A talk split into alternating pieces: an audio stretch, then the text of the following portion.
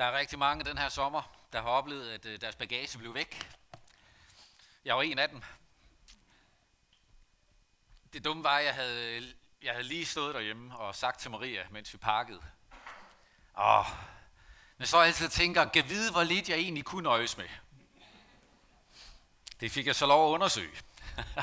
For bagagen for, forsvandt på vej til Albanien. Og så havde vi 12 dage i Albanien. Øh, og gik jo meget af tiden og ventede og håbede, det kan jo også være. Og øh, den kom bare aldrig. Den er faktisk stadigvæk ikke dukket op.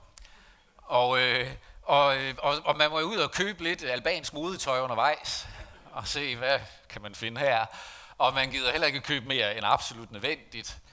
Og man håber lige til det sidste, og, og vi sluttede så i en lille by, det var sådan en rundrejse, og vi sluttede en lille by på det nordlige Korfu, hvor vi sejlede til Grækenland der, Korfu.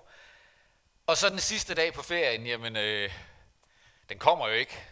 Og vi har jo ligesom tjekket en kuffert ind i bagagen til flyet, og så jeg gik ud og købte den eneste kuffert, der fandtes i den by, i nogenlunde den størrelse, som den mistede kuffert havde haft så var jeg da sikker på, at jeg kunne få den ind over forsikringen i det mindste. Så det er min nye kuffert, som er der. Og jeg tog den med i dag, fordi at jeg godt kunne tænke mig at, at bare bruge sådan en kuffert som billede på, også hvordan vi gennem livet får samlet os bagage sammen. Og nogle gange kan vi godt komme i tvivl om, hvor meget af det vi egentlig har brug for. Og nogle gange bliver kufferten rigtig tung, og andre gange er den bare let. Og der kan være meget forskel på, hvordan livet føles og opleves. Den kan godt være tung læsset. Sådan en, en livsbagage. Der er jo blandt andet i sådan en kuffert, er der en fuldstændig uredigeret fotobog med dit liv. Det er de der minder fra dit liv, og nogle af dem skatter du højt og elsker, at du har det minde med dig. Du, du kan se det for dit indre, du kan stadig huske det, eller, eller du tager fotoalbummet frem og ser billeder, og glæder dig over den der dag, den oplevelse, den tid, det var noget helt særligt. Og så er der andre billeder i albummet. Din livsbagages fotoalbum, som du bare gerne vil kunne kassere. Og smide ud og sige, det der minde, det vil jeg allerhelst være fri for. Det der, det er faktisk det er tungt at slæbe på. Og jeg vil allerhelst være det for uden. Og miste sin kuffert på vej til Albanien, det er jo fuldstændig ligegyldigt. Det er jo bare ting. Det er jo bare ting. Men den livsbagage, du slæber rundt på, der er så meget værdifuldt i den. Der kan være mennesker, som du er bange for at miste og der kan være mennesker, der er trådt på dig, og det bliver ved at være i din bagage, og du skal finde ud af, hvordan lever du med den bagage. Hvordan undgår du, at det bliver den der dødvægt, som hele tiden kvæler dit liv. Der minder om ord, som folk har sagt til dig. Både ord, der opbyggede dig og gjorde dig glad, gjorde, at du kunne klare meget mere, end du troede, du kunne. Og så er der andre ord fra din livsbagage, som bliver ved at viske dig i øret, på bestemte tidspunkter, når du står over for særlige udfordringer eller særlige situationer, så er der et eller andet, der visker dig i øret. Du slår ikke til. Det her, det kan du ikke. Det der, det er du ikke værd. Hvem tror du, du er? Der er stemmer fra vores livsbagage, der er begivenheder, der er billeder og minder, der er sejre, og der er nederlag. Rejser du med let eller tung bagage? Nogle gange så er der bagage hos os i form af livslang sygdom. En bagage, vi ikke kan frasige os. Vi kan ikke lade, som om den ikke er der. Det er et vilkår. Det kan også være en overlang konflikt, som bliver ved at springe op af kufferten. Hver gang du åbner den, så springer det lige i hovedet på dig. Der ligger en gammel sårethed. Der er ingen andre, der lider under det længere. Men du bærer på den. Du skatter den nærmest som noget, du bliver ved at have med dig. Og du tager den gerne frem, fordi du synes, man burde lægge mere mærke til den. Og på et eller andet tidspunkt skal du vælge, hvor længe du vil bære på den.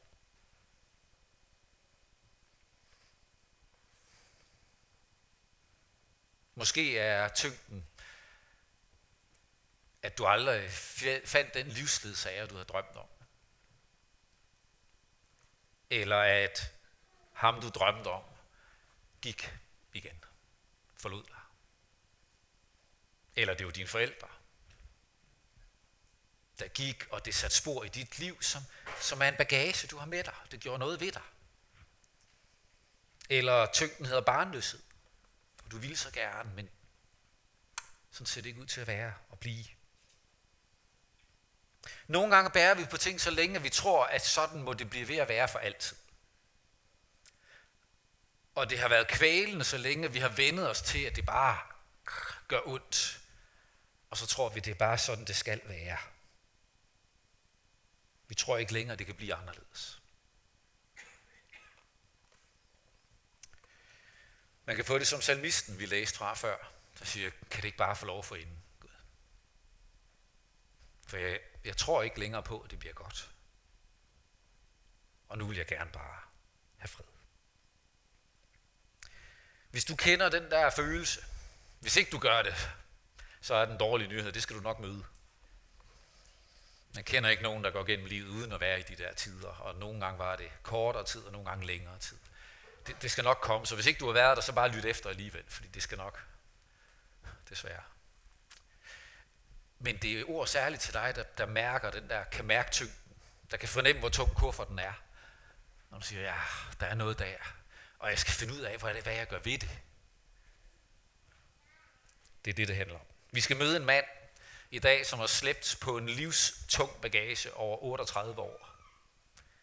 Og han havde opgivet alt. Alt håb. Vi læser fra Johannes evangeliet kapitel 5, og I må gerne rejse op. Der står, Derefter var det en af jødernes fester, og Jesus drog op til Jerusalem. Ved forporten i Jerusalem er der en dam, som på hebraisk kaldes Bethesda. Den har fem søjlegange. I dem lå der en mængde syge, blinde, larme og krøblinge, som ventede på, at der skulle komme bevægelse i vandet. Til tider for Herrens engel nemlig ned i dammen og bragte vandet i oprør. Den første, der kom ned i vandet, efter det var bragt i oprør, blev rask, hvilken sygdom han endled af. Der lå der en mand, som havde været syg i 38 år. Da Jesus så ham ligge der, og vidste, at han allerede havde været der i lang tid, sagde han til ham, vil du være rask? Den syge svarede, Herre, jeg har ikke et menneske til at hjælpe mig ned i dammen, når vandet er bragt i oprør. Og mens jeg er på vej, når en anden i før mig. Jesus sagde til ham, rejs dig, tag din borger og gå. Og straks blev manden rask, og han tog sin borger og gik omkring. Men det var sabbat den dag. Derfor sagde jøderne til ham, som var blevet helbredt, det er sabbat, det er ikke tilladt dig at bære din borger. Han svarede dem, det var ham, som gjorde mig rask, der sagde til mig, tag din borger og gå. De spurgte ham, hvem var den mand, der sagde til dig, tag den og gå? Men han, som var blevet helbredt, vidste ikke, hvem det var. Jesus var gået sin vej på grund af menneskemængden på stedet. Senere mødte Jesus ham på tempelpladsen og sagde til ham, nu er du blevet rask. Synd ikke mere, for at der ikke skal ske der noget værre. Manden gik tilbage og fortalte jøderne, at det var Jesus, der havde gjort ham rask. Amen.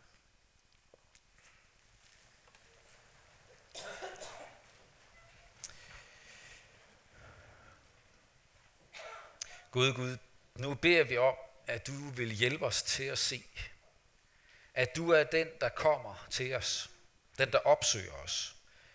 Uanset hvordan vores bagage ser ud, hvor tung eller let den er, hvor længe vi har slæbt på den.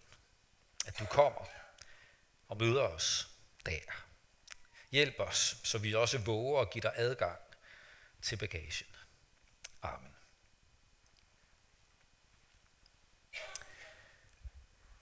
...38 år.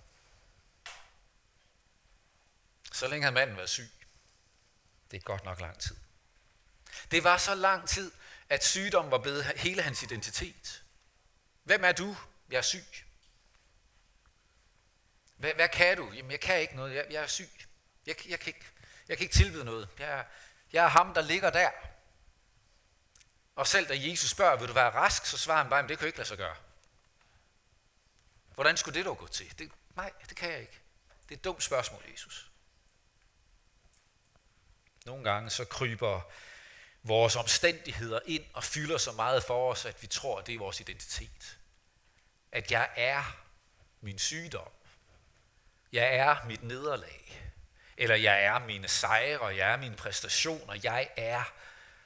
Og så bliver det alt det der, der definerer os. Det er usundt. Men i 38 år, man kan godt forstå, at det kryber ind. I 38 år har han slæbt sig hen til Bethesda Dam med sin borger og taget plads. Tækket. Og så er der det der mærkelige noget med, at en gang imellem kom vandet i oprør. Der, der var jo en underjordisk kilde, der forsynede den her dam med vand, og måske er det det, at det når der er bevægelse i kilden, så bliver der røre i dammen, og, og om det er rigtigt, at når det skete, så blev den første rask, det, det ved vi jo ikke, det er der ingen, der kan efterprøve. Johannes videregiver jo bare det, man fortalte om Bethesda Dam. Sådan var det. Det var opfattelsen, og det er jo meget smukt i hvert fald, at uanset hvad, så tilskriver de Gud æren, hver gang en bliver rask. Men den her mand, han har opgivet håbet. Han siger, det kommer ikke til at ske for mig. Jeg har ikke et menneske til at hjælpe mig derhen, når det er tid. Og så kommer Jesus til ham. Og det må vi jo godt lægge mærke til. At selv der, hvor vi ikke føler, at vi har et menneske, selv der, hvor der ikke er en i klassen, der husker mig, eller en på arbejdspladsen, der ser mig, eller en fra kirken, der spørger til, hvordan jeg har det, eller nabolaget. Der, hvor jeg føler mig fuldstændig usynlig og tænker, jeg har ikke et menneske. Selv der, så har vi en, der ser os. Når Johannes han fortæller om ting, Jesus gjorde og undergærninger, så forklarer han et sted, at det her det er et tegn på, hvem Jesus var i det store perspektiv. Det er glimt og nedslag af, hvem Jesus er. Og her må vi godt lægge mærke til, at Jesus er den, der ser. Han er også den, der ser den, der ikke har andre. Og den, der føler, at alt er håbløst. Og det er ham, der kommer og finder. Vi kan nogle gange øh, bilde os ind, at, at hvis man skal have åndelige oplevelser, eller skal have en tro på Gud, så handler det om, at man virkelig skal være intens i sin søgen. Det er Jesus, der kommer og finder ham. Det er ham, der kommer og tager initiativ. Det er altid ham, der kommer først til os. Når vi opdager ham, så er det fordi, han allerede er i gang i vores liv.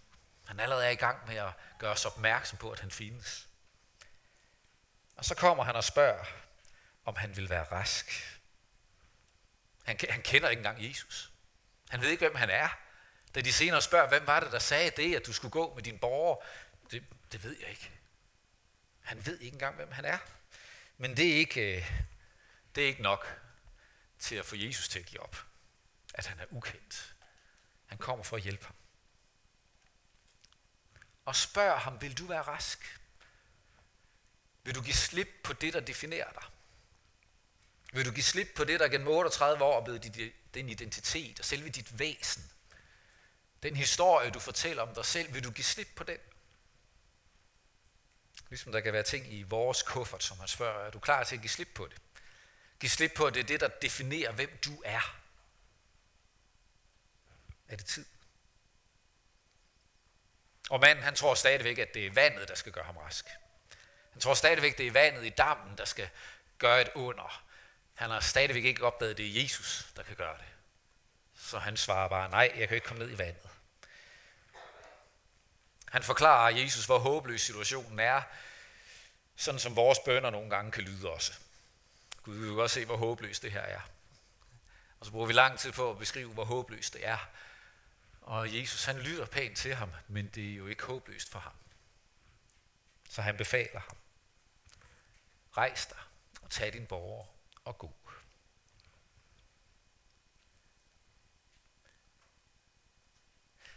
Jeg tror helst, han ville lade den borger ligge. Jeg tror simpelthen, han var så træt af den der at slæbe rundt på den. Den har defineret mit liv i 38 år. Jeg skulle hen og ligge på min borger og tække her ved dammen og håbe, der var nogen, der forbarmede sig og gav mig en almisser. Jeg gider ikke. Jeg, nu skal jeg ud og købe en seng. Jeg skal ud og have en ny madras. Jeg skal ud, nu, kan jeg, nu kan jeg bære noget, nu kan jeg gå på mine ben, jeg kan, jeg kan handle. Nu, min borger, nej tak Jesus, den efterlader jeg her, jeg vil aldrig mere kende svitten. Men Jesus, tag den med dig. Tag din borger med dig.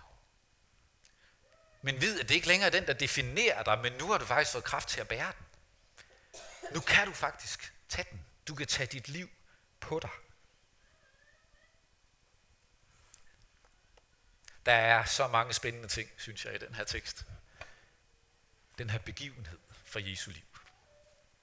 Men jeg har mest af alt lyst til i dag at bare sige, Guds hjælp kan tage sig vidt forskelligt ud for os, og forskellige steder i livet, så kommer Guds hjælp til udtryk på forskellige måder. Der er situationer, hvor Gud griber ind her og nu med helbredelse. Den smerte, der før fyldte det hele, den er væk. Der bliver løsnet op for noget. Der er en knude, der forsvinder. Der er en relation, der får lov at blive hel igen, og det, det er som om, der sker noget der, og så er der ingen vej tilbage. Nu, nu er det bare nu er det forandret. Der sker noget øjeblikkeligt. Det er vidunderligt. Når der under nadveren her i kirken bliver tilbudt forbøn, at man kan gå ind i det grønne rum derude i cirklen og blive bedt for, så er der også jo mennesker, der bliver bedt for et sted, hvor det gør ondt, enten i kroppen eller i livet.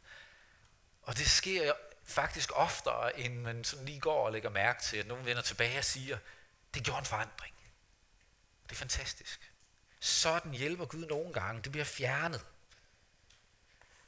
Men selv når det sker, er du stadigvæk dig. Og der er stadigvæk en historie, du bærer med dig, og en livsbagage, du har med dig som dig. Det er ikke annulleret fuldstændig.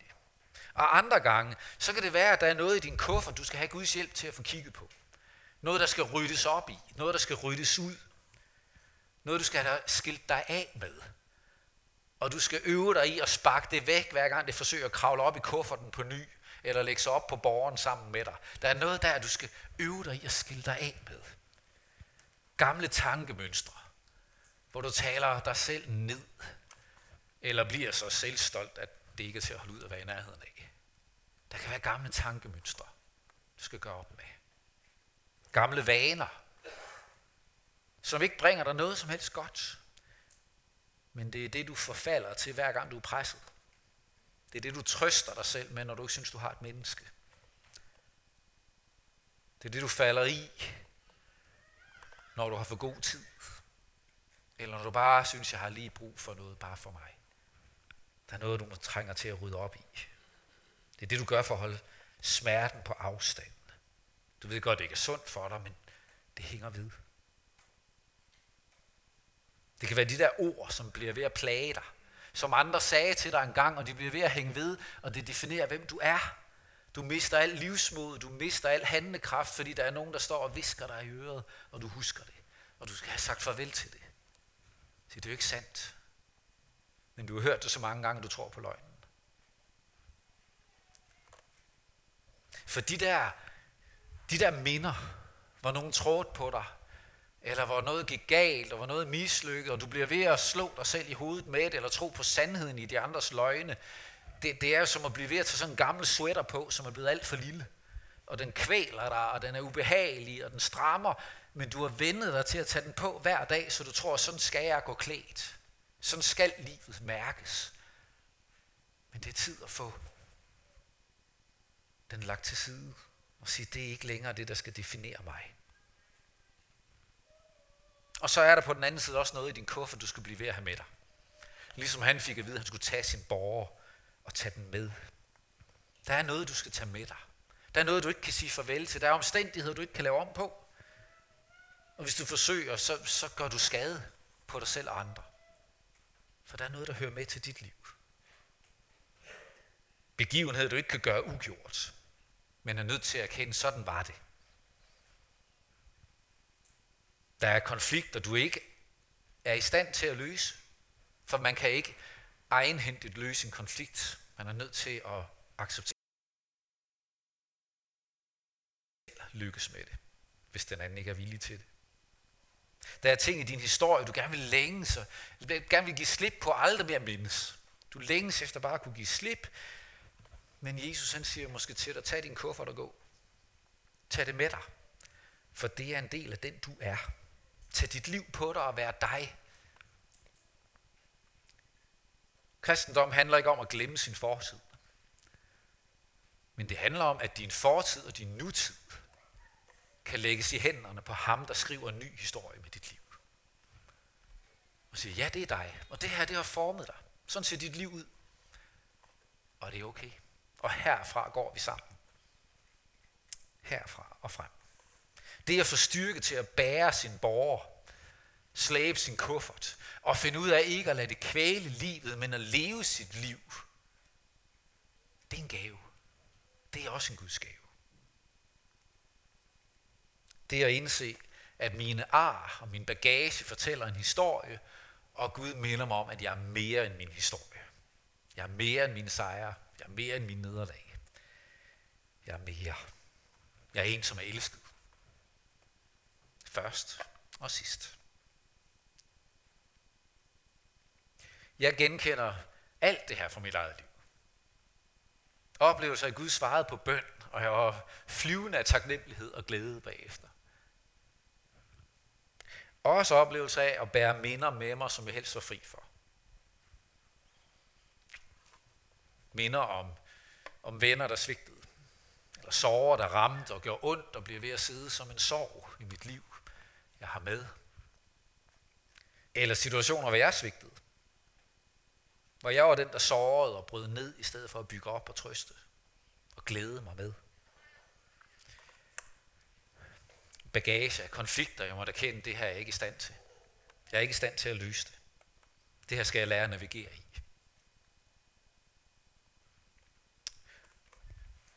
Og jo ældre jeg bliver, så er det også som om, jeg erkender, at noget af det, der vejer tungest, også er noget af det, der har været med til at forme mig, til at kunne handle og forstå og møde mennesker. Fordi jeg ikke bare er cruiset gennem livet, som ned ad en curlingbane, hvor alle fik viftet alle de små stenene væk, men at jeg har haft mine sammenstød og mine bump, og har mine buler, og har det, der er med til at have gjort mig til mig, og som gør, at jeg bedre forstår mennesker. At der er nogle af de erfaringer, jeg netop skal sørge for at bære med mig. Ikke som noget, der kvæler livet, men hjælper mig til at møde mennesker og være mig.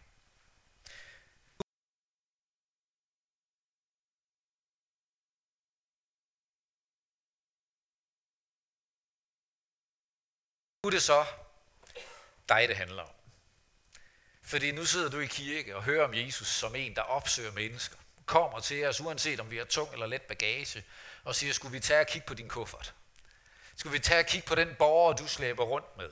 Skal vi kigge på, om du er træt og tyk? Skal vi se, om der er noget, der skal ryddes ud i? Er der noget, der har brug for tilgivelse? Er der noget, du er nødt til at bede om Guds godhed ind over, så det må få lov at hele, så blive helt igen, og også en skyld, du må have lov at give slip på, for det er zonet. Det er tilgivet.